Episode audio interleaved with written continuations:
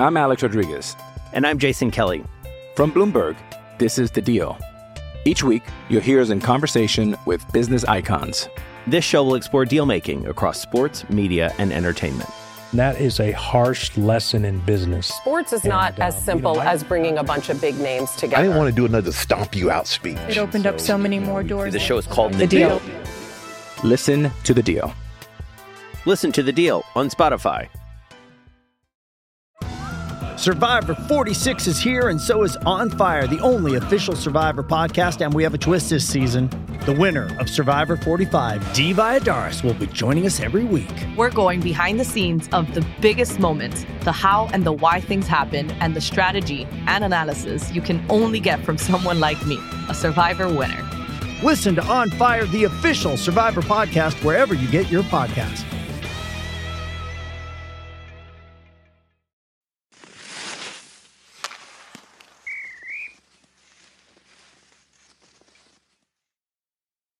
Go ahead, Riff. You want to go and air out, our, air out our dirty shit on the with Thomas about why there was no show yesterday?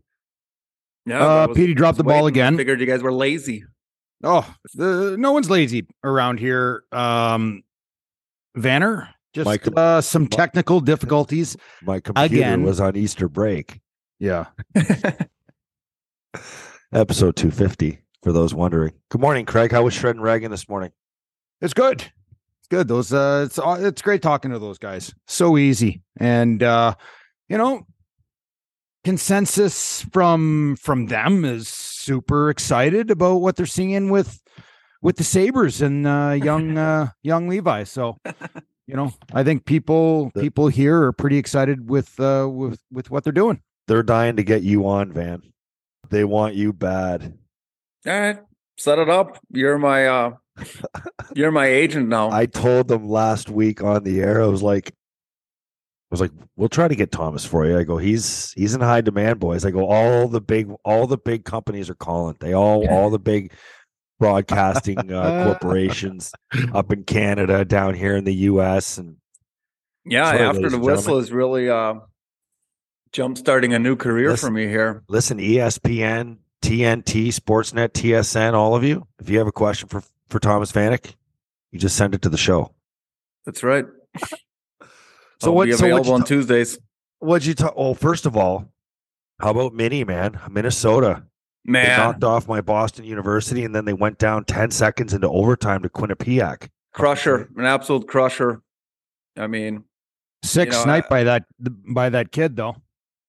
Yeah, right? I mean Quinnipiac. I mean, they, I mean that's a good team. You know, it's not a well-known school, but. Man, they, they were good all year. They have been good for many years. And uh, why are they so good? Out of nowhere, didn't they? Why are they so good? Because they're not getting the elite players, right? No, How but I think, you know, I, I think the coach there, uh, Rand, I think he's done a really good job. And I think, you know, he coached a U S junior team a few years back. So I think he, he's got a lot of respect. And I think he's done a great job, uh, you know, recruiting, not, not like you said, not the top tier you know, kids, because those those guys want to go to B C, B U, Michigans, and so on. But which is uh, a problem. Yes and no, obviously, because he's proven that that you can win without those guys. You know, with, with yeah. team structure. I think he he recruited a, a goaltender that's you know really really good. Yep. And uh, where I'm going with this is the B Us, the Boston colleges. The team, the the the, or, the the universities like that, or the colleges like that, basically acquire the elite of the elite, and those kids only stay for two years. So they're there for eighteen and nineteen, and then they're gone because they're a lot of them are playing in the N H L, right? You look at Levi; he went there for I guess three years, but it was kind of he played two years of hockey. Um, he leaves after junior year. A lot of these. A lot of these kids that go to Boston College, Boston University, the Michigans, they don't last the full four years. We're at Quinnipiac. If you if these what? you're you're looking at you're looking at getting really good hockey players, okay, but not the elite of the elite hockey players. And those kids typically stay for the four years. Would you agree? Well, at least three. I, I, I do agree, but at the same time, we're talking about a, a small amount, right? I mean, it's it's two free kids that leave early, and those are high-end kids that any program would take for one year or two years. But mo- a lot of those schools also have fifteen, sixteen, seventeen kids on the roster that graduate. So I think for Minnesota, for myself, it was an absolute, you know, disappointment, because a team like that, I've watched this team for many years. They got six, seven defensemen they're going to play in the National Hockey League. To, to, to have a team like that might not ever happen again. So, you know, and, and obviously the, the offensive talent with those D-man is, is, is crushing. But at the same time, that's college sports, man. That That's why it's, it's tough to win. It's a one-game shot. Well, let's talk so, about one of those D-men, and one of them being Ryan Johnson. And I, I guess I'll, I'll ask this question. Because of our lost recording yesterday, I thought Craig and I were having, this was part part of our best, this is our best conversation we were having yesterday. Mm-hmm. And my question is, why would Ryan Johnson want to sign with the Buffalo Sabres? And not go I would to say, free why agency? Not, right? Pardon? Why not? I mean, what's? I mean, I understand that he's he can become a free agent come, I believe, August fifteenth. But at the same time, you know, this is a team that's drafted you, obviously believes in you. I, I do think there's potential for him to to play in the top six. Top six, but don't you think he wants to be a top four? And there's no room for him in the top four. You already have three left-hand shot defensemen in the top four for the next, well, Samuelson's seven years. Yeah, I mean, ten years. Darlene's ten years, uh, Powers hopefully t- eight to ten years, and then you're not going to have four lefties. And I'm not, I'm not saying you're wrong, Vanner. He'd be a great no. five, six bottom pair, but I'm saying yeah. for like for his maximum potential and and earning ability, mm-hmm. being a top four defenseman is more valuable to him, and probably something he wants to be more than just a. a piece on a defense corps. I don't know. I could be wrong, but he's a, he's pretty fucking good, man.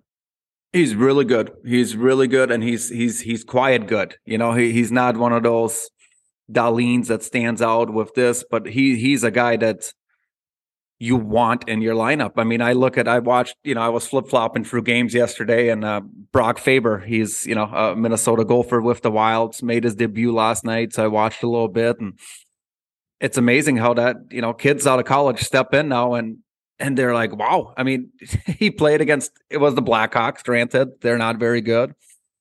But he played twenty-two minutes, and he looked like he's played a couple hundred games, just comfortable, good positioning, knowing what to do. So the learning curve isn't anymore what it used to be, because the, the college hockey game is good, because look how many Canadians play, Europeans. I remember when I played college hockey twenty years ago, there was only a handful of Europeans, only a handful of Canadians, or more than a handful of Canadians. But now, hey, that the, that, the, the N C double A that, has really elevated.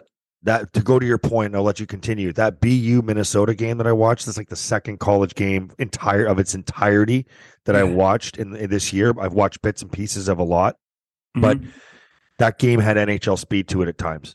That oh. so it, it was an incredible pace. Yeah. I mean, and again, I mean, when I played, you had your fifteen, you know, to twenty schools, I would say, that were high powered, high goal. And now, you know, you look at the last ten years, you have schools like Union winning, Quinnipiac, like schools that that the average hockey player doesn't know. But that's because of the depth and the the, the, the amount of players that Union want to won, play N C double A like hockey. The last ten years, I think Providence has won in the last ten years. Some of these other schools that aren't, you know, monsters, but. But you were talking about the game and how it translates to the N H L and Ryan Johnson. Yeah. Yeah. So, I mean, he, he's another guy that, to me, can probably step in and then play uh, play N H L minutes. And, and, but you're right. Is Buffalo the best fit for him? Probably not. You know, and, and he's earned that right to decide that on his own. Does he want to sign there, or do I wait a couple months and I can go to Columbus? I can go to Anaheim. I can go somewhere where, like you said, you know, have a chance to play top four minutes. So that's a decision I'm sure him and Plus his family. Maybe he wants and, to stay in Minnesota. Tell us, play for the tell Wild. us, tell us what type of defenseman he is. Give us, give us the pros on his game and what he does really well? Well, I think, first of all, he's got a great stick. He's a good defender. And I do think there's some upside offensively because he has, his hockey I Q is very good. So he's he, he's got a good first pass, you know, letting those forwards play with speed and not just off the glass and out. But offensively, I mean, he had a good year, but at the same time, he wasn't a power play guy or nothing because the Minnesota Gophers have six N H L defensemen, which is crazy to think in a college team to have that much depth. You know, you put him on a different team, he probably has double the amount of points he had this year. So I, I do, you know, as you guys know, you played the game. It's all about opportunities and what you can do with that opportunity. But I, I think he's one of those those guys that definitely have more upside. What's he struggle with? What's he struggle with? What's his downside in his game? Well, I, I know downside. I think for, for any kid out of college, I think the downside is is even though college kids are older, I think is still getting used to the strength on, on on shifts. You know, I think the depth obviously is a lot better in N H L hockey. You know, guys are better at cutbacks, stronger. So I think for him, it's just to get used to the speed and probably put on a, a few more pounds to get more solid. Because he's not a real big kid. You know, six no, feet tall no. is six feet tall is a solid size kid. Um, but looking at all of the all of the the sites have him at one seventy to one seventy-three pounds. That's that's that's small. I mean, Riffs, it's not what when you used to play, you were probably on the average size or or somewhat on the bigger side. I mean, look at look at the N H L defensemen now. You you can we can probably count ten that are monsters, right? I mean, Pareko, I mean, maybe not yeah. even ten. The yeah. rest of them are are the, the leans. Smaller, I mean, what, smooth, puck move, moving. Good stick, puck moving. That's the game. That's why the scoring is up, right? There's a reason why there's so many one hundred point guys because there is no more, you know, fifty Craig Riveys, fifty Chris Prongers. Not that there was fifty Chris Prongers, but at the yeah. same height, strength, cross-checking, physical, boxing out in front. There's a reason why the game is higher scoring and more one hundred point guys because it's it's on the smaller side, faster, more skilled side. Yep. Let me let me ask you this last question about him because I, I'm sure you've watched these guys more than more than you know any yeah. any one of myself or Petey. But how is he as a defender? Like you talked about, you know, his numbers were not great. But that being said, put on another team, his numbers offensively would have gone up because he would have got more opportunity on power play, stuff like that.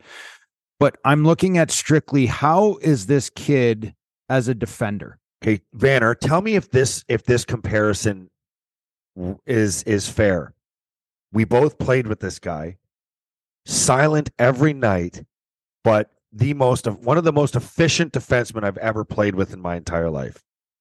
And he played at the University of Minnesota. Okay. He's a guy by the name of Paul Martin. Paul Martin. Ah, man.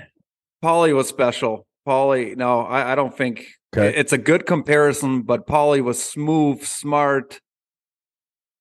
I, I do Un- see similarities. Under the radar. Under Wicked the radar. Under the radar. Yeah. Like but, people right now that's listening to this podcast have absolutely no idea who you're talking about. Exactly. No, where Paul was better at was those little, you know, little two foot, three foot, four foot, five foot little dink plays, as we call them, right? Like he comes back and you think he's going to get absolutely murdered and he makes a little sidestep and just floats the puck in a little area where his forward can pick it up.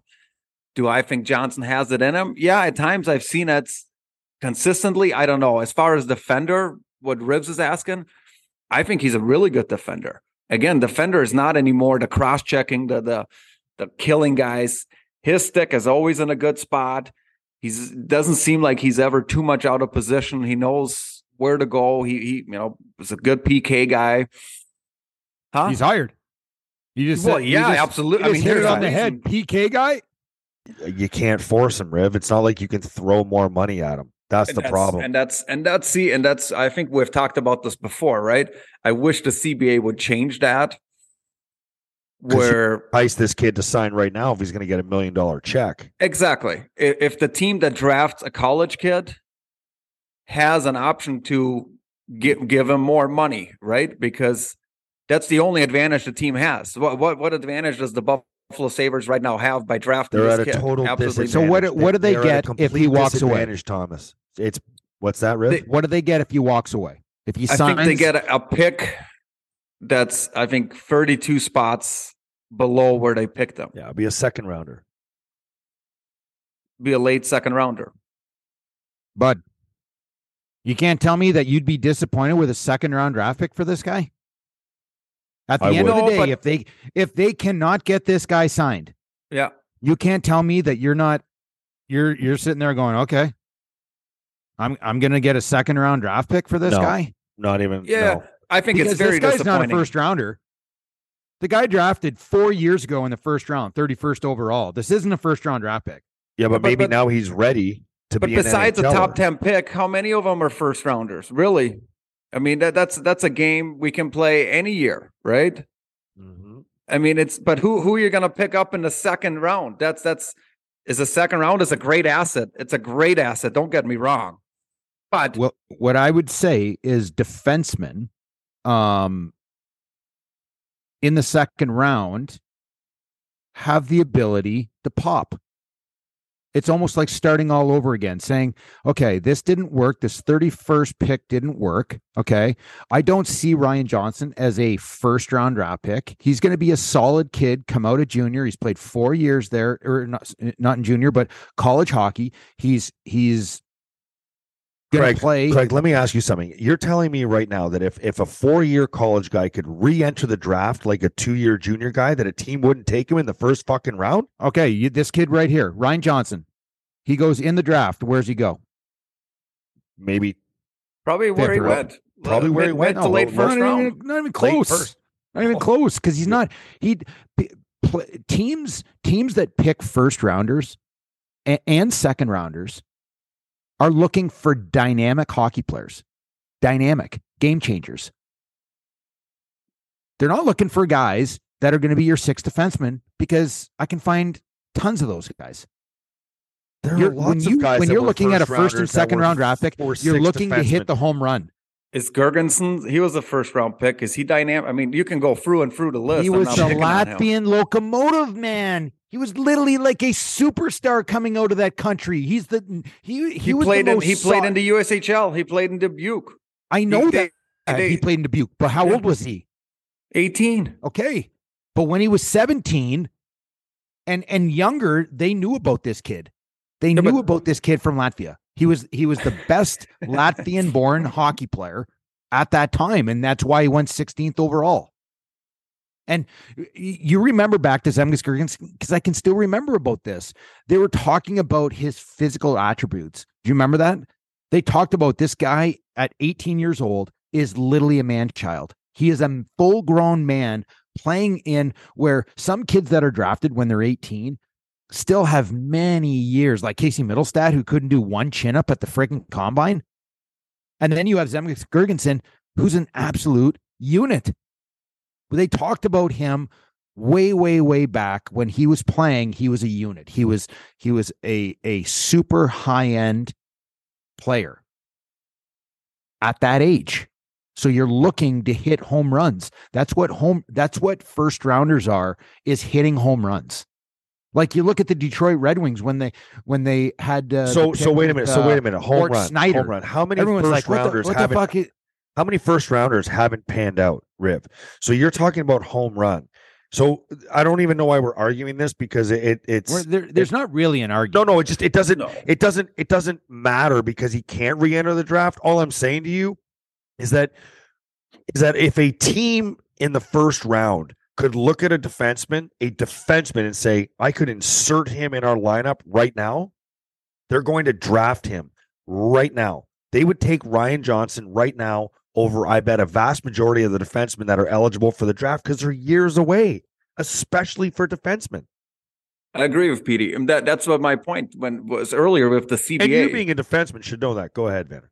No, but if they, don't you guys agree in the C B A, like, to give the team advantage? So you, like, you make your point, and then you try and take a quick shot at me, and then let Vaner talk. That's just complete horseshit right there. But that's I, I, I see where you're coming from with your big smile on your face.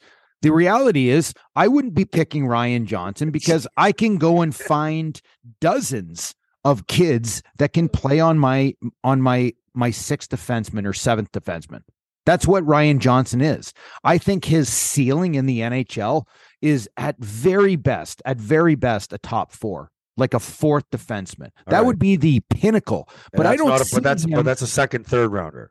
That's a third rounder. No, no, no. Listen, I mean, when you're looking at first round draft picks, you're looking at kids that you can hit home runs with. Like, I mean, guys that are going to be how, your first. How can you one, say two, he's going to be only a, a fourth when you have only seen him once or twice? You said earlier. Because I can read, and I do read a lot on the kid. I asked you a bunch so, of questions. I asked you a bunch of questions.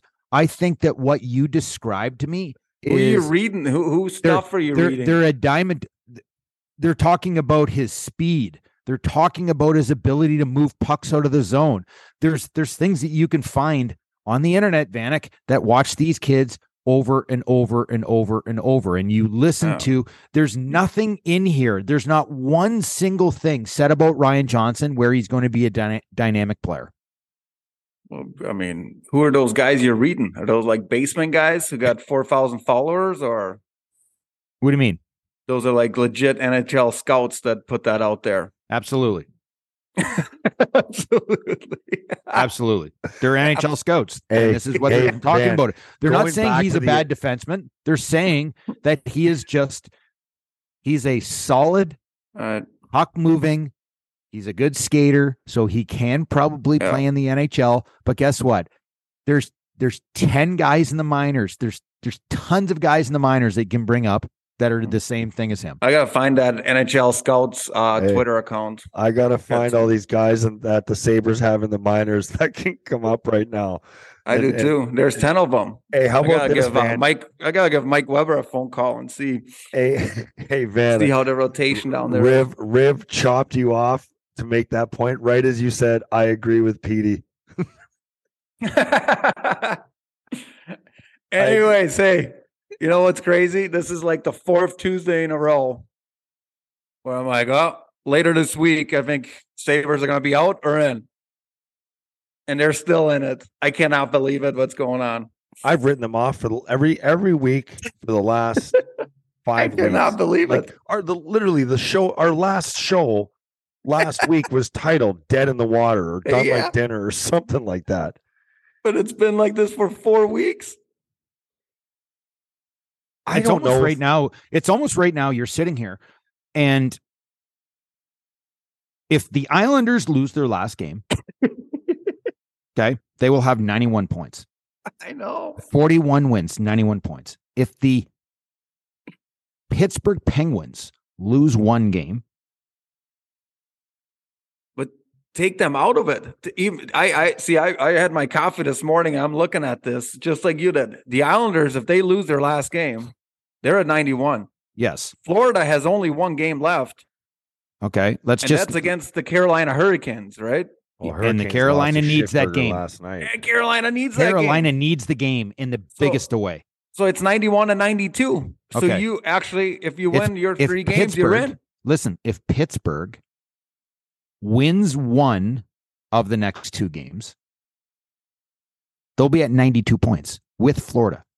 If the Sabres win their next three games, they're at ninety-three points. That's what I'm saying. You don't even have to look at Pittsburgh. You look at the teams that only. It's like holy shitballs. Well, do you know who's? Do you know who, even possible? Do you know whose destiny the Sabres' hands lie in right now? As I Lindy say that Ruff. Right, Lindy Ruff. Yeah, the head oh, coach of the uh, last team that made the playoffs for the Buffalo Sabres. If he wins this game, he buries the fucking Sabres. Yeah, I guarantee you Lindy is on Red Bull number five already this morning. He's probably on his fifth one right now. Does he want to bury the Sabres, you think? Well, let me, let give, me ask you, I, let I me ask you this question. Sh- no, I shouldn't say it. Yeah, yes, he, he wants does. to bury them. Listen, Banner, you think he wants to bury them? Hell yeah. Super simple. If you're Lindy Ruff, Do you want to play the Rangers in the first round of the playoffs? Or do you want to play one of Florida, the Islanders, Pittsburgh, or Buffalo? Which one of those teams you want to play in the first round of the playoffs? You want to play those four teams, or you want to play the Rangers? It wouldn't be Buffalo. I do not want to play the Rangers. Wouldn't be Buffalo. Okay. Okay. Right? Because they would have to. They would have to win tonight to get to that top spot. Yeah. Yeah. But you're right. It would be the Pittsburgh Islanders or Florida. I'll take those teams any day, all day over Carolina or the Rangers. No question. Yeah. No question. And not only that, like, this is such a difficult game for the for the team, because they're in a situation where they're, you know, New Jersey has to win this game, because if the Islanders, if the Rangers win their last game, and the and let's just say hypothetically the uh, New Jersey lose their last two games, they're they're going to lose out in the uh, home ice advantage. Right. Like, these games mean something. It's like, oh my God, like, come on, rest your players. You made the playoffs already. Like, just give us the backup goaltender. Take out, take out your top players and just rest them. That's what uh, I need. My last note on the Sabres. I'm Alex Rodriguez. And I'm Jason Kelly. From Bloomberg, this is The Deal. Each week, you'll hear us in conversation with business icons. This show will explore deal-making across sports, media, and entertainment. That is a harsh lesson in business. Sports is and not as uh, simple you know, as bringing a bunch of big names together. I didn't want to do another stomp you out speech. It opened so, up so many more doors. The show is called The, the deal. deal. Listen to The Deal. Listen to The Deal on Spotify. Hey, it's Kaylee Cuoco for Priceline. Ready to go to your happy place for a happy price? Well, why didn't you say so? Just download the Priceline app right now and save up to sixty percent on hotels. So whether it's Cousin Kevin's Kazoo Concert in Kansas City, go Kevin, or Becky's Bachelorette Bash in Bermuda, you never have to miss a trip ever again. So download the Priceline app today. Your savings are waiting. Go to your happy place for a happy price. Go to your happy price, Priceline. Levi, he'll never see Rochester. Yeah, we're taking some smash on that one too, Riff. Like, we're we're getting we're getting hit on for that as well. I, I said mean, it two weeks ago. Put him in. Yep. It's gonna spark the team. You did. You have you nothing did. to lose, and the kid is phenomenal. I think. I mean, the way he moves, he's quick as hell, man. His his his the way he tracks the pucks. I mean, just in the shootout alone. Man, is he fast. Well, I got asked on Shred and Reagan this morning. They were asking about, you know, like, you know, what is what is this kid doing to the um, environment in the room, the, the the confidence level, and can a goaltender give you confidence? And my thought, my thought was like, you know, for myself personally, going into games, you knew when Ryan Miller was in the game, and you knew when Patrick Lalime was in the game. They're they're good goaltenders. Both of them were. Um, one was a game changer, right? One was a game changer. And did it give me more po- uh, confidence in in playing? Not really, not really. But what I said to the guys this morning was, what this young guy has done has sparked a room. They've he's sparked a room. Like, everybody's heard about Devon Levi for since the trade a couple years ago, and he's lived up to his expectations going to college and having two insanely good years in college. And now all of a sudden he's showing up, this smaller in stature goaltender, but the guy's like a bloody cat. You look him in the shootout last night. He had to go against Patrick Kane, Zibanejad, Panarin. These are some of the best shootout guys of the age group. And he looked incredible. Yes. And I just think the whole overall environment in the room, they're happy. They they know that it's right there, and and things mean something. So, Thomas, by yeah. you saying that you don't think he's going to ever see Rochester, is that you saying that he's automatically the starter and gets fifty-five, sixty games next year? Are you saying maybe he splits the season with somebody and you kind of slowly integrate him into a, a, a full season in the N H L? I mean, what? Well, that what, that that to me depends who is who's your other guy. right? That would be my first question, and then I can give you a better answer. Okay, so they have U P L and Comrie under contract next year. So before Levi was ever even signed, I think yeah. everybody else realistically was like, Levi is going to be in Rochester, and they'll go with U P L and Comrie. Well, I think we know that that he'll be the one guy if those are the guys that are around, because he is the number one guy right now when the games are meaningful and you have a chance to play. To on top of Rivs's point, when how he insane said, is that? It's well, it's it. insane. But again, that's that's what we mentioned earlier, right? That coming from the college game, those top guys, they can make that jump. It's way easier than it was ten years ago, twenty years ago. It's just it's just the way it is.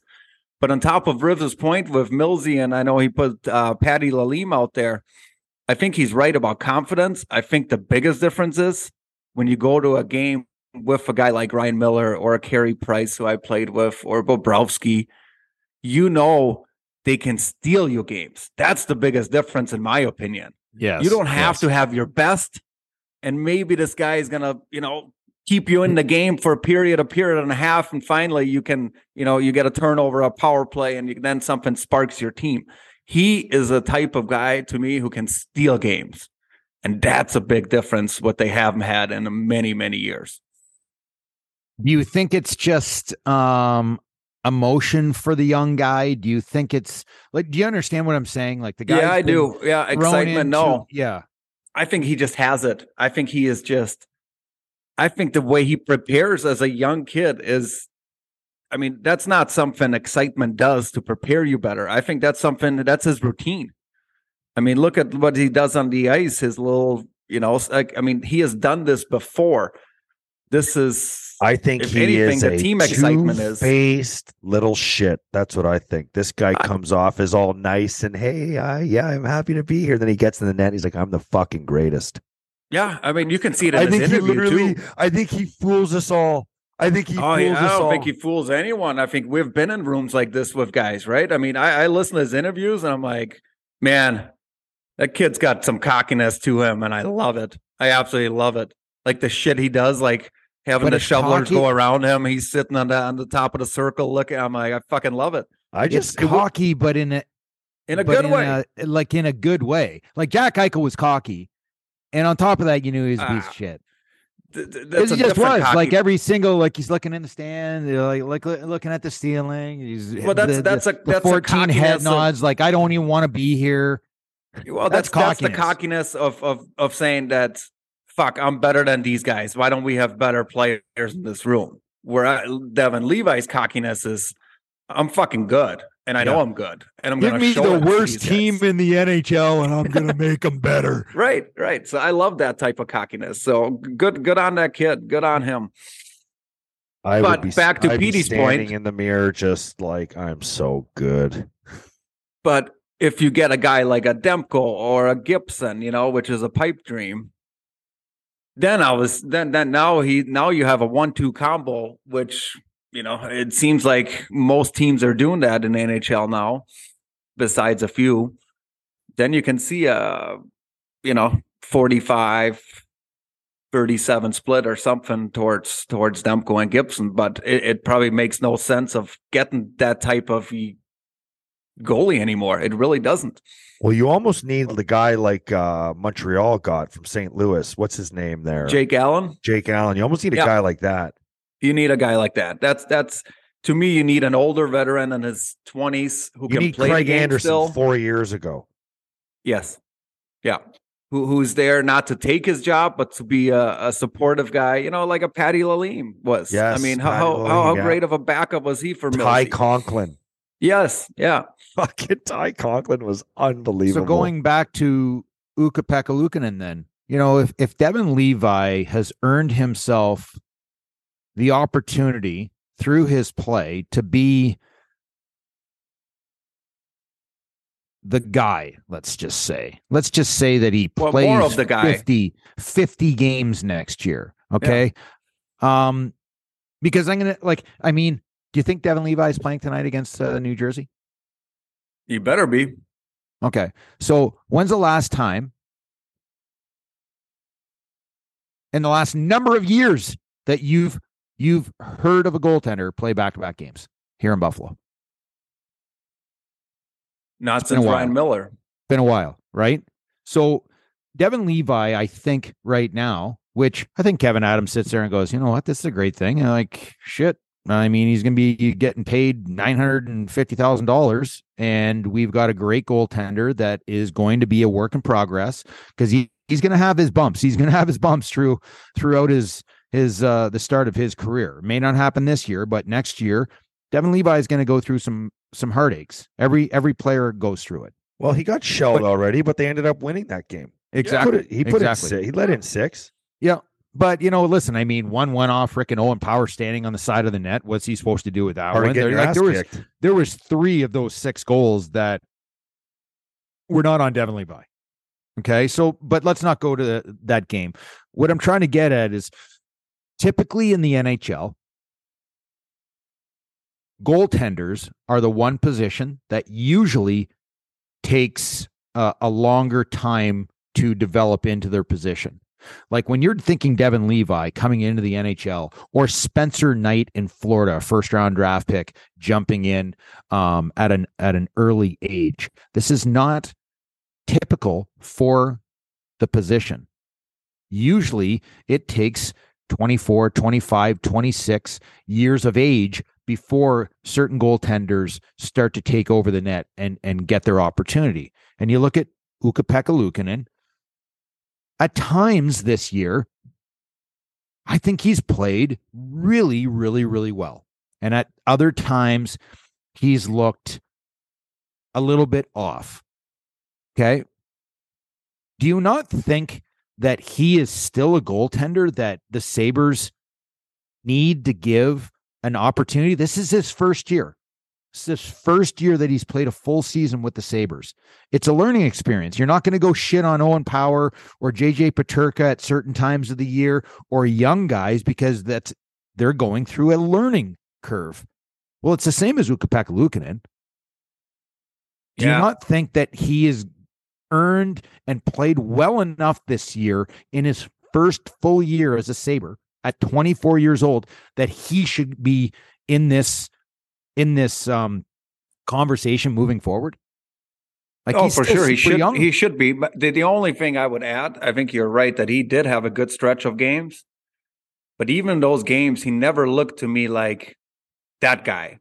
Like I look at Devon Levi, even the first game, the way he was tracking pucks, the the way he was going left to side by side and, and, and squaring up, coming out. I didn't see that. I didn't feel like that once about Luukkonen. Just seems to me more of a the puck kind of hits him kind of guy. He never, you know, was su- super calm, super. Uh, I don't know how to explain. I don't have the right words for it. It just means like he doesn't I never have the, saw that. He doesn't have that it factor. Where when you look at Levi, the first thing I I think about looking at him all the time is he looks really small in the net. Yeah. Right? Like even his shoulder pad, like his, yeah. his uh, chest protection, shoulder pads, some of the goaltenders in the league, it looks like they're like, you know, a gladiator. They're superhuman large. Mm-hmm. It just seems like Devon Levi, if you've watched him play just in the in this short period of time that we've watched him, he's super aggressive. He's getting at the shooter. He's coming out at the shooter. His angling and his ability to take, you know, shot lanes away is mm-hmm. is phenomenal because he knows I, I, he's a he's a smaller goaltender, so he has to basically go and, and challenge. Yeah, his presence is just much larger than Luukkonen to me, and that's that's that's what I like about it. I you know what like- else is crazy? Because we talked about the Sabres still having a chance to get into playoffs. The other thing I looked at is both in the East and the West. And, and correct me if I'm wrong, which there's a good chance I am. I think there's only one matchup that is set right now, and that's uh, Tampa and Toronto. Yeah, that's set. Uh, you can, uh, I mean, I w- yeah, I wouldn't say Edmonton, L A is set. Right. There's nothing else set. That yeah. to me is, is, is, isn't that, I don't know. I mean, some, some teams have one game left, two games left. It's that, that to me is kind of, I don't know. I mean, maybe it's been like this in the past and I can't remember, but it seems like, man, and there's a lot of open or movement still available within two games. It is crazy to think that, uh, yeah, as I look at this, that there's nothing. Normally by now, there's a lot of things that are set already, like who's yes. playing who, you know, but uh, well, maybe, yeah, you can't even say Carolina, Florida. I mean, you can't say anything is set. You right can't, now. you cannot. No. And I'm like, I was looking at this, having my coffee. I'm like, Jesus, the, the playoffs start on Monday and we well, don't you know, know any what? matchups. Can you guarantee me that the Boston Bruins beat whoever they play in the first round? In the first round? Like, uh, if yes. If, I think if, if if there's one team I think that could give them trouble, it's the Islanders because of the goaltending and the structure, you know, that they, they have, the sitting they back. They have depth, too. They have leadership. They have veteran you know, players. Barzal is coming back, it sounds like it. So, so that is a team that can stifle them, I would think. I don't think Buffalo, Pitt, or Florida could match up, but who knows, right? Anything can happen. I just think Boston is the additions they made to a great team already at the deadline is absolutely insane, and they're all working out.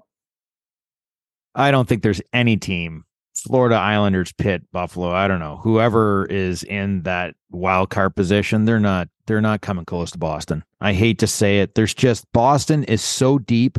They have great goaltending from both guys. Their defense core is insanely mobile and, um, you know, they defend well. They have an elite defenseman also, or you can even say two elite defensemen in Lindholm and McAvoy. They've got they've got veteran pedigree and leadership. They have dynamic uh game breakers. They have awesome defenders. Like, they're one of the best penalty kills and one of the best defending teams in the league, and the biggest thing that's going to put them over the top against so many teams is their depth. Third and fourth lines yeah. are absolutely incredible, and well, guess what else is incredible, Rivs? Their fifth line. Like, th- th- I mean, you're going to look at this game one lineup and look at the scratches, and you're going to be like, man, he could play in Tampa probably. He could yeah. probably be in Toronto's lineup. Yeah. Sabres you're, you're, you're gonna have you're gonna have a, you're gonna have guys like uh, um, Taylor Hall, who I don't know if he's if he's back yet. He's he back. might be back. Okay. Um, and uh, Foligno, who I'm not sure if he's out for the rest of the season, but he, I mean, like, there's just they're so deep. They're just so deep. I just don't understand how I don't. I don't. I don't see too many p- uh, teams in the league being able to go up against what they have. And I and you name I name those four teams uh, that are vying for a wild card. None of those teams have a chance. This isn't no. the Tampa Bay Lightning that lost four straight to Columbus a couple years ago. That's not. That's not happening. This yeah, is that, a, that that Columbus team was very good too, though. Let's not forget. They they had, you know, isn't that the year they traded for Duchesne? Yes. They, yes. they had they loaded up with some guys, too. Yeah. Yes. They, they, Luc Dubois had the greatest playoff of his life in that series, yeah. I think. He just looked Anderson, unbelievable. Anderson, I think, I think uh, yeah. had uh, had a great, uh, you know, yeah. Warren, Atkinson. Wierenski was, yeah. Uh, Panarin was still there at the time. I mean, that Columbus team had some stars. Yeah, they. But they were, the only they, reason I said the Islanders is because I think Sorokin is is is a top three goaltender in this league. Well, you you bring up the Islanders. How about uh, did you hear what Bo Horvat said last week or the uh, Saturday night about yeah. uh, you know Vancouver? Sounds like he's kind of retracting his statement a little bit here. Uh, yeah, Bo probably Horvat, something he shouldn't have said, right? Bo Horvat said know, that he, he got did a moment. Up. Yeah, I got caught up in the moment, meant no disrespect to the Canucks organization or their fan base. He was just incredibly excited to be part of a playoff push. So whatever, just own it and listen, go with it. But how about this? How about how about Bo Horvat just is like, I'm this has nothing to do with the fans. I absolutely love the fans. The city of Vancouver is absolutely insanely amazing. Okay, this has nothing. His anger has nothing to do with that. It has to do with how the team team treated him. They did not want to pay him the money that he felt he was deserved, and he's moved on, signed a big ticket, and now he's, you know, he's throwing a little uh, dart across the board there at Vancouver. It is what it is. Live with it. Not a big Great. deal. Hey, how about uh, the other thing I was going to talk about? Shootout. Owen Power. What do we think about that move? I I just about I I just about fell off my chair last night. I was oh. sitting with my oldest son Nate. I looked yeah. at him. I'm like, I, I I was like, what the fuck are they doing? They have all these yep. guys in in in the war chest that they Mittelstadt and all these guys that could have yeah. went Paterka, and uh, you're putting Owen Power, who's never taken a shootout before. And then all of a sudden he scored. I'm like, oh my God, that's the greatest decision ever. It's, I did the same. Away. I'm on the couch watching with my three boys. And I'm like, the season is on the line and they're putting Power on. I'm like, what the fuck is going on? And my oldest son looks at me and goes, he must be good in practice. I'm like, yeah, you're probably right. Let's see what he's got. Well, do you remember, were you guys on the team when Hank Tallinder went in the shootout? Yeah. Yeah. Riv, you might oh, yeah. not have been here, but Lindy put Hank Tallinder in, and, and we I was kind of like, what is going on here? And he well, goes, who, and he had an he made an unbelievable move and scored. Mm-hmm. But Tony Hank, Ludman too, I think. Spacho too, I think. to, yeah. Tony Ludman was the best guy we had on the team besides Vanner and and, and I, I guess Royce. Timmy was pretty good. Yeah, I mean, it's it's it is what it is, but yeah, I totally. think I think my oldest son, uh, you know, he said it pretty, he was in with funny. a slap shot. Yeah, I mean, oh, it's man. it's easy, just go in and slap her. Um, but no, that I thought that was tremendous. I thought it was awesome. What a move too. There's patient, patient, and then just a nice little flicker over the glove. Uh, Erik Karlsson, Riv, you were blown away at the one hundred points. Two goals last night, puts him at twenty-five goals, twenty-five goals, seventy-five assists. First time since Brian Leach in nineteen ninety-two ninety-three. thirty years since we've seen a defenseman get one hundred points. It's well, fucking who, insane. Who's the happiest guy around? Mike Greer. Why? Because he'll be able to unload him, yes. hopefully, for half the price. one hundred percent. But see, you guys are nuts. I don't get it. If he is a free agent right now, right? What would you? What would he get on the open market? eleven and a half. But yet we're talking about, oh, he's so happy we got to unload him for six or seven or eight. I'm not. Vanner, I don't get it. I, I don't just get said it. You are gonna have to. You're gonna.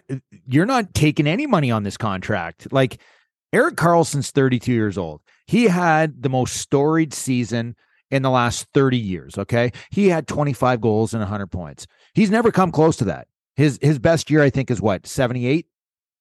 Help me out there, Petey? Yeah, something uh, like that. seventy-eight, eighty. Yeah, you know, this guy has one hundred points.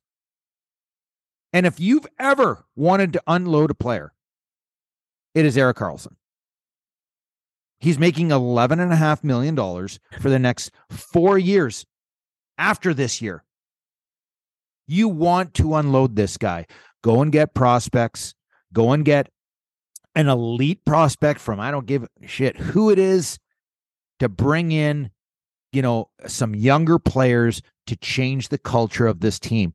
There has never been a better position for Mike Greer to unload Erik Karlsson, because if he would have had an average year and put up like what? What did he have the last couple of years? They weren't they weren't great years. Last year he had thirty-five points in fifty games, twenty-two points in fifty-two games, forty points in fifty-six games, forty-five points in fifty-three games. Yep. His last really good year was in Ottawa, where he had nine Nine goals, fifty-three assists, sixty-two points in seventy-one games. And you know what's even better? When you sit there and you look at his last six years and the plus minus, minus twenty-five, plus six, minus fifteen, minus eighteen, minus fourteen, minus twenty-one.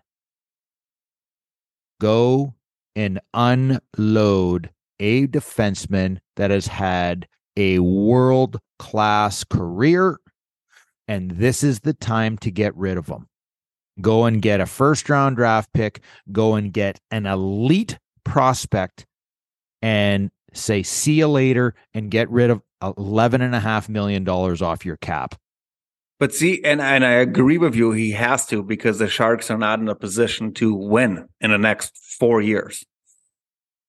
And and but you know what it is? I'm gonna take a I'm gonna take a page out of Kevin Adams. I want to get rid of Karlsson, because he eats up half the game. He eats up half the game. Are they going to be able to to um, put a person into the lineup that is going to take what Erik Karlsson does? No, the answer is no. But this team, San Jose, is in, is in a transition. They are going to struggle for the next two to three years, which is totally fine when you're rebuilding a team. San Jose Sharks this year are going to pick in the top five, okay, probably fourth overall. Next year, if they get rid of Karlsson, they're going to be even worse. They're going to have a couple years of some really tough, shitty years, but that's okay. They have to rebuild. And the only way to rebuild in this game today is through the draft.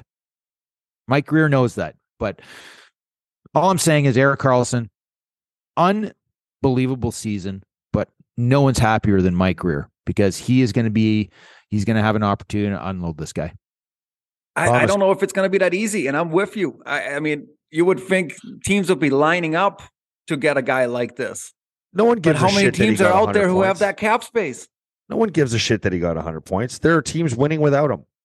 He's on the worst team in the league, and there's a team that's going to win the cup without Erik Karlsson and without a one hundred point defenseman. No one's going to fucking take on that because you know what? He's like, he, he could go back to last year's Erik Karlsson next year. No, no. The reason he's he's got this season is because he doesn't have Burns as his, you know, taking up all yeah. the ice time. Well, that, but then also so, it, his he, defense doesn't matter because the team fucking blows and they're dead last and they're rebuilding. So he can kind of go and do whatever he wants. And if if he gets caught up ice, cares. Yeah, but a, a good team, you don't need him to be a one hundred point guy. On a good team, if he can be a seventy point guy, that's all they want, sixty-five, seventy points. You're, you're only going to get one hundred points if he stays with the San Jose Sharks, like Riv says, and eats up half, you know, thirty minutes of ice time. If he goes know. and plays for the Dallas Stars, well, they don't need him to play thirty minutes. They they, they need him to play twenty-two, run the power play, and have sixty, seventy points. I wouldn't take Erik Karlsson on my team for four point five million dollars. I'd rather have somebody else. That's just my own. Jesus That's me. Christ. Mm, okay. Well, you'll never All work right. enough for a team. Not trying yeah. to, because I know I wouldn't. I, I would. I would be curious to see the market on on Erik Karlsson right now. You know, yeah, and it's like, I mean, there's not a lot of teams in the league that have the ability to put a defenseman in the lineup for eleven and a half million dollars. But maybe Mike Greer is going to have to take a little bit of salary because Mike Greer knows for next he has four years left at eleven and a half million. He understands yeah. that he's going to have to take a little bit uh, uh, of a chunk of this, and that's going to allow Mike to get a first-round draft pick, uh, maybe a a player that is in the lineup right now, and an elite prospect. And you know he's he's moving a player like Erik Karlsson that eats up twenty-five to twenty-seven, twenty-eight minutes a night. And that should be going to a younger group that is working towards understanding and playing bigger minutes. Right. So it's going to be interesting to watch. Yeah. The key for Grugesi is going to be how much can I retain, right? Like what's what's the right number? Because obviously the, the more he holds back, the greater the, you know, the assets coming back will be. But at the same time, you don't want to be stuck with four more years of, you know, it's a two and a half. Two and a half is probably okay, but then if you if you hold back four or five, that might be too much, right? Even for the owners, they don't want to pay twenty. You know, you hold back five million, that's twenty million to a guy that is not in your lineup over four years. That's crazy. Yeah. Like Mike Greer right now with the team that he has right now, like half these guys on defense, I don't even know who they are. I've never even heard of them. Okay. And on the forward line, it's the same thing. I don't even know who half the guys are on this team. They're going through a complete transition. Yeah, but so you know, you I have Thomas, is... you have a Thomas Hertl and you have a, a Logan Couture who are their two elder statesmen, twenty-nine and thirty-four years old. They ba- they make eight million dollars a year, which is not terrible because no one else on the team makes a lot of money. And right. you need to have guidance with a young group. But Erik Karlsson and Edward Vlasic is probably going to be a buyout. Okay? They're going to buy him out. He makes seven million dollars for the next three years. They're going to have to buy him out, deal with the shit that goes along with him because They need younger players to play. Yeah, I think it's going to not come down to Greerzy. I think that comes down to ownership, right? Because you're saying Vlasic is a buyout. So that's that's six years of paying for a guy that's not in your lineup. And now how much money can you hold with Karlsson? Because that's would be another four years of pain that a guy is not in your lineup. So this comes down to ownership and not Mike Grier. It's as simple as that. Well, look what Minnesota did. Minnesota bit the bullet. They had to they had to take on a bunch of salary too with guys. You know, well, that that was that was a bit different because it was so front loaded. And I guess I don't know Karlsson's deal. So I don't know how much actual money he's got left. But the Suter and Parisi contract, I mean, by the end of the years, the buyout wasn't that much because they were making actual money. Yeah, the actual cash wasn't. It was the it was the buyout. So for the owner, it was easy because the cash was very low. Yeah. The cap hit is high. I have to imagine dollar amount. Karlsson had some bonuses in there somewhere or the way. So Karlsson, Karlsson in the next four years makes eleven and a half next year. In actual eleven. Money? Um. So his base salary is ten and a half. Then he goes to ten. Then he goes to four. Then he goes to one and a half. Okay. The signing bonus next year is a million. It's a million after that. And then there's five million and six million. So it's all, so all the dollars are still there. Nothing was front loaded. Um, a little bit, a little bit front loaded. Like it, it, it, put it this way. His first year, the contract was nineteen twenty. He had an eleven million dollars signing bonus. The second year I, he, he made fourteen five. Okay. The yeah. next year he, the next year he made t- uh, twelve million, but ten million was in a signing bonus. The next year was fourteen five, nine million in a signing bonus. The next okay. year after that, twelve million, ten million in a signing bonus. But what? The actual dollars over the next forty years are still not a million dollar like the Parisi suit. No, no, no, no. Right. There's still some chunk to it for sure. There's still a good chunk for the owner to to make a big time decision there. So yep. Here's what I hope for Greerzy.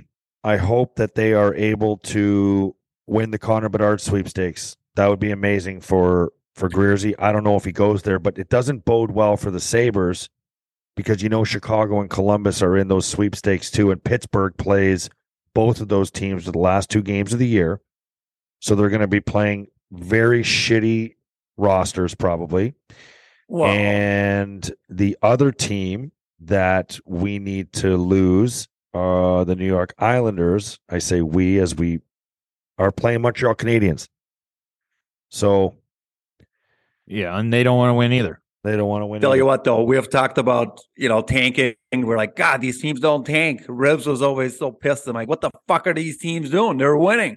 Yeah. Well, I think that switch flipped about two weeks ago because those teams are tanking heavily now. Oh, yeah. one hundred percent. Oh, yeah. Columbus, Chicago, yeah, um, have gone gone into hibernation, next level shit, um, because they know. Like, listen, I mean, every one of those players, right? Every single one of the players, like, no N H L player has ever tanked, not one.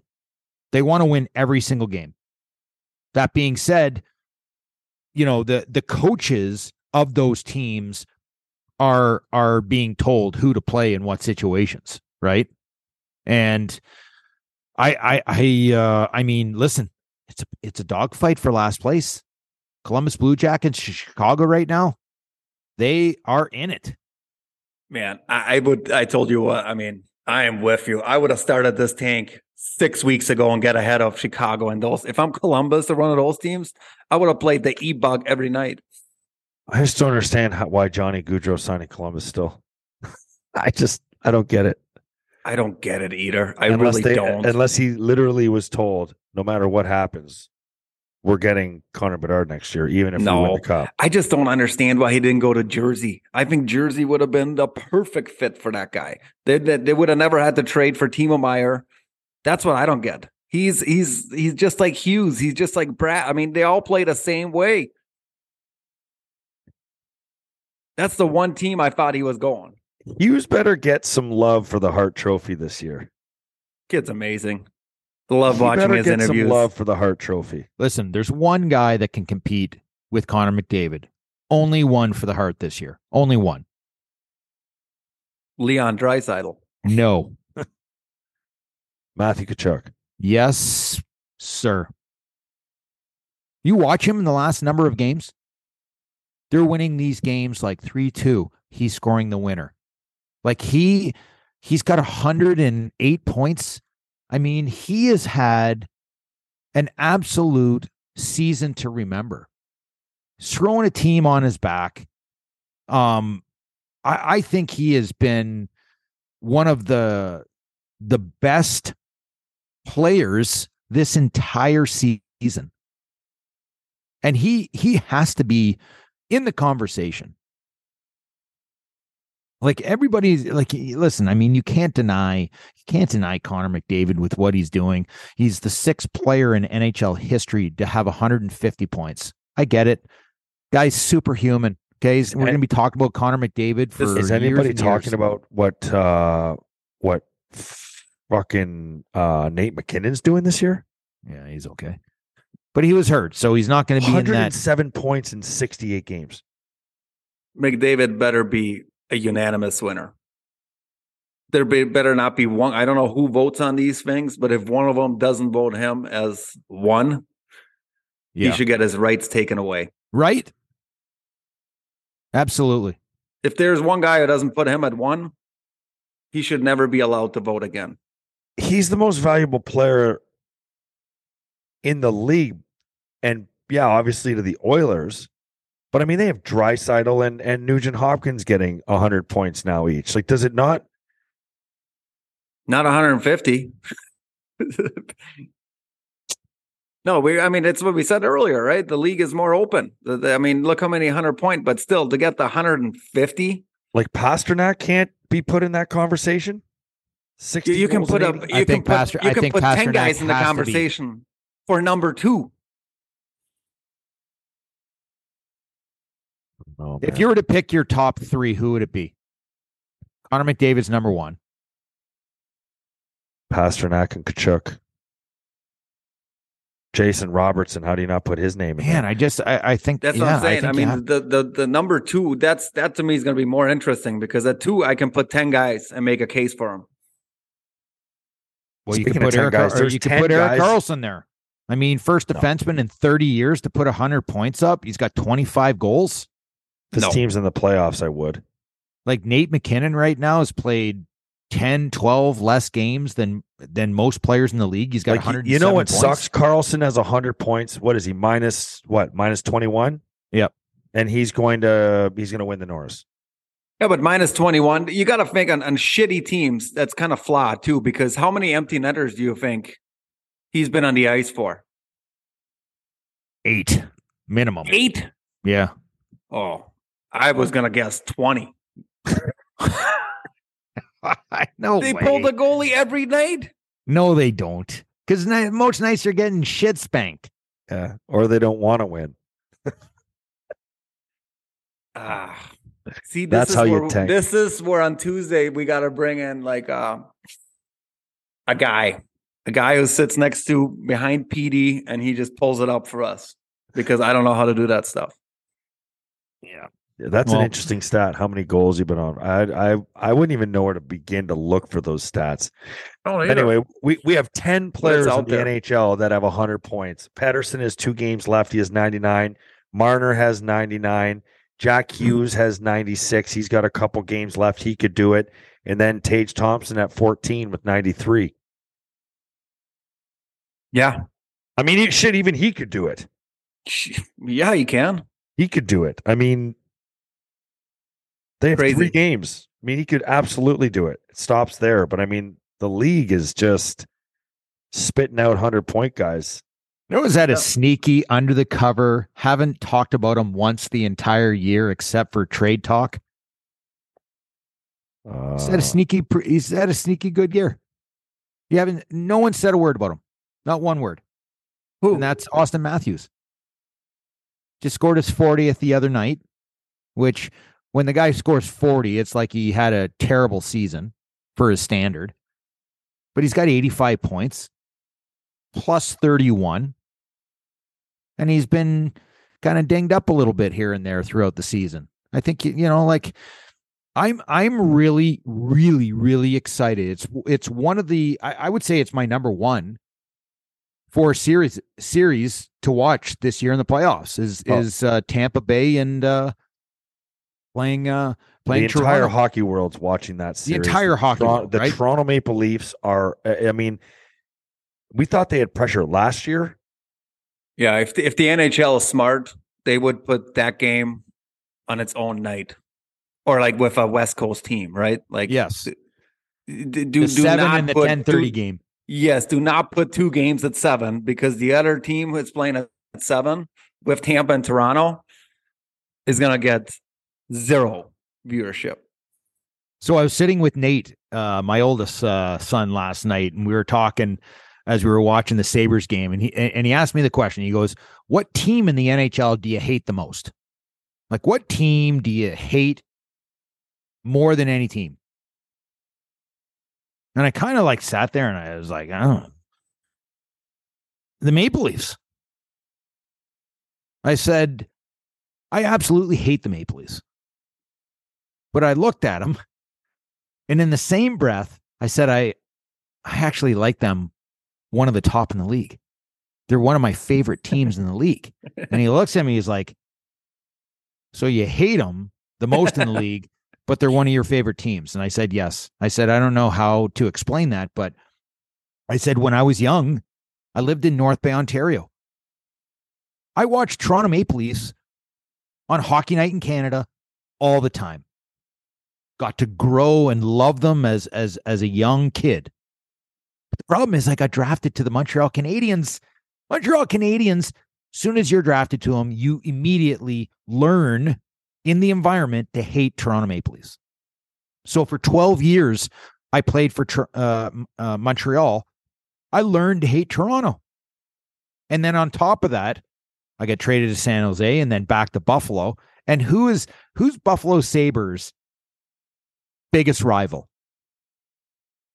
Probably Toronto Maple Leafs, the team that that has an influx of fans come into your own building and cheer for your team, so you, you begin to hate them again. But there's something about Toronto. Man, I, I said at the start of the year, Petey and I talked about this for a while.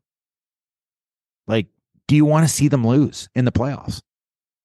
And I'm like, man, I don't want to see them lose. I want to see them get by the first round, because if they get by the first round, I think they have a team that could do some serious damage this year. No, I... I... I'm with you, you know, and I think, I mean, that's the team that I hate the most, but I think we're far enough removed from not playing where now I watch games because I want to watch good hockey games. Yeah. And the, the Leafs, the Avalanche, like those are fun teams to watch, even the Devils, right? So now I'm more of a fan than a player. Like, I don't hate anyone. I want to see yeah. good hockey. Exactly. But am I going to still enjoy when they lose to Tampa? Absolutely. No way. I don't yeah. think they're going to lose. I think Tampa Bay's lost a step. They lost. They're they're they have not played well. Holy, make right? up your mind. I think he, yesterday you said Tampa's going to win. Well, it's a good thing that, that they lost three games in a row. They're three and seven. I think Tampa Bay has had some serious uh, hangover, you know, games where they're just not. They're not in it. They just don't look sharp. Last no, question I'll ask before what, we get out of here. Go ahead, Van.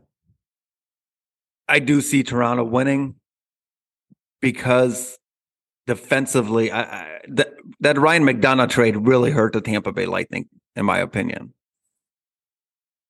That's a guy who did a lot. Now, I, I don't know. I, I think Toronto has enough depth, and I don't think Tampa's D is deep enough anymore, if that makes any sense.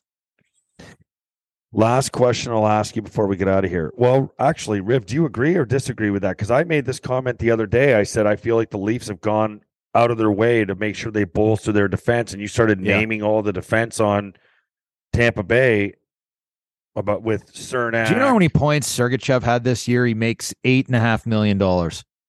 eight point five Schmilly. forty-five fifty? Would be my guess. sixty. Stud. Nine goals, sixty points, plus ten. Do you remember that trade? Listen, Vaner, Vaner, Vaner, don't even start this. Okay, I'm going to get irritated. I don't want to get irritated. It's a great day today. Sun came up. Petey and I sat at the goddamn draft. What year was that, Petey? sixteen? Matthews year. Auston Matthews year. Hmm. Petey and I sat at the draft. We were actually at the draft. We were doing a live show. Doing a live show. It was unbelievable. A live And all we talked about is the defenseman that Buffalo were going to take, because Buffalo. Buffalo is really light on D, really light on D. So we're talking about Sergachev. We're talking about McAvoy. We're talking about all of these defensemen that could have been drafted, and all of a sudden they walk up and they say, oh, we're going to pick from Sweden, uh, Alex Nylander. Oh, that was the Nylander year? Riv and I were live and I looked on at the each air. Other. We were live on the fucking air. And we, there was like, the, like they, we were told by our old radio boss, Alan Davis, seven seconds is awkward silence on the radio. Like we, we heard the Alex Nylander call because Sergachev was there, McAvoy was there, Chychrun was there. Okay, they were all on the board, and maybe Olli all Juolevi, monster. D J. Maybe Olli Juolevi might have been there too, unless he just went early. Was Heiskanen that year too? No, that was Dahlin's no, year. No, no, yeah, okay. Um. And Riv and I, I was like, uh, do you remember, Riv? We were sitting there fucking shocked. I was shocked. Like, what the fuck? Did, is this a joke? Like, what, I think we got to go. I think we got to go back to the draft now and do a live show, because now there's no producer. You can just be like, what the fuck is this? Yeah. Oh, my God. And the funny like... thing is, that here's here's the other crazy thing about it, Vaner. Before the N H L draft that Petey and I were at, because it was here in Buffalo, Petey and I were at the Combine. And Petey and I were sitting up in the stands doing a live show up there and watching Sergachev do the, the Wingate test, the bike test. Do you remember that test? His legs were the size of both of mine put together. Like one leg were like tree trunks. The ass on the kid at the age of eighteen was ungodly. And I thought he was going to rip the goddamn pedals off the bike. And I'm like, this is our pick. This is our pick. We are picking him one hundred percent because he is an animal. And then all of a sudden we go pick Alex Nylander, who I don't even know where he is right now. He's probably in Sweden. All right, so Van. No, he scored for Pitt the other day. Ah, oh, stop, Vaner. Listen to this. Uh, but anyways, wrote... is that Steve Yzerman? Sorry, Petey. Steve yeah. Yzerman's best trade? Oh, Steve Yzerman's best move was drafting Moritz Seider fifth out of fucking nowhere. That was really good, but Sergachev for... Uh, was he, he wasn't even rated in the first round, was he? He wasn't even rated in the first Mortz. round. Yeah. No, no. Uh, but still, Sergachev for Jonathan Drouin? Yeah. How's that trade worked deal. out for Montreal? Holy oh. jumping, man. So, Van, I mean, about, a, about a week before that draft, quickly, I wrote my first ever article for the W G R website, okay? Wow, so, I got to go back and see this. No, I'm going to read it to you. the, the headline. It's not very long.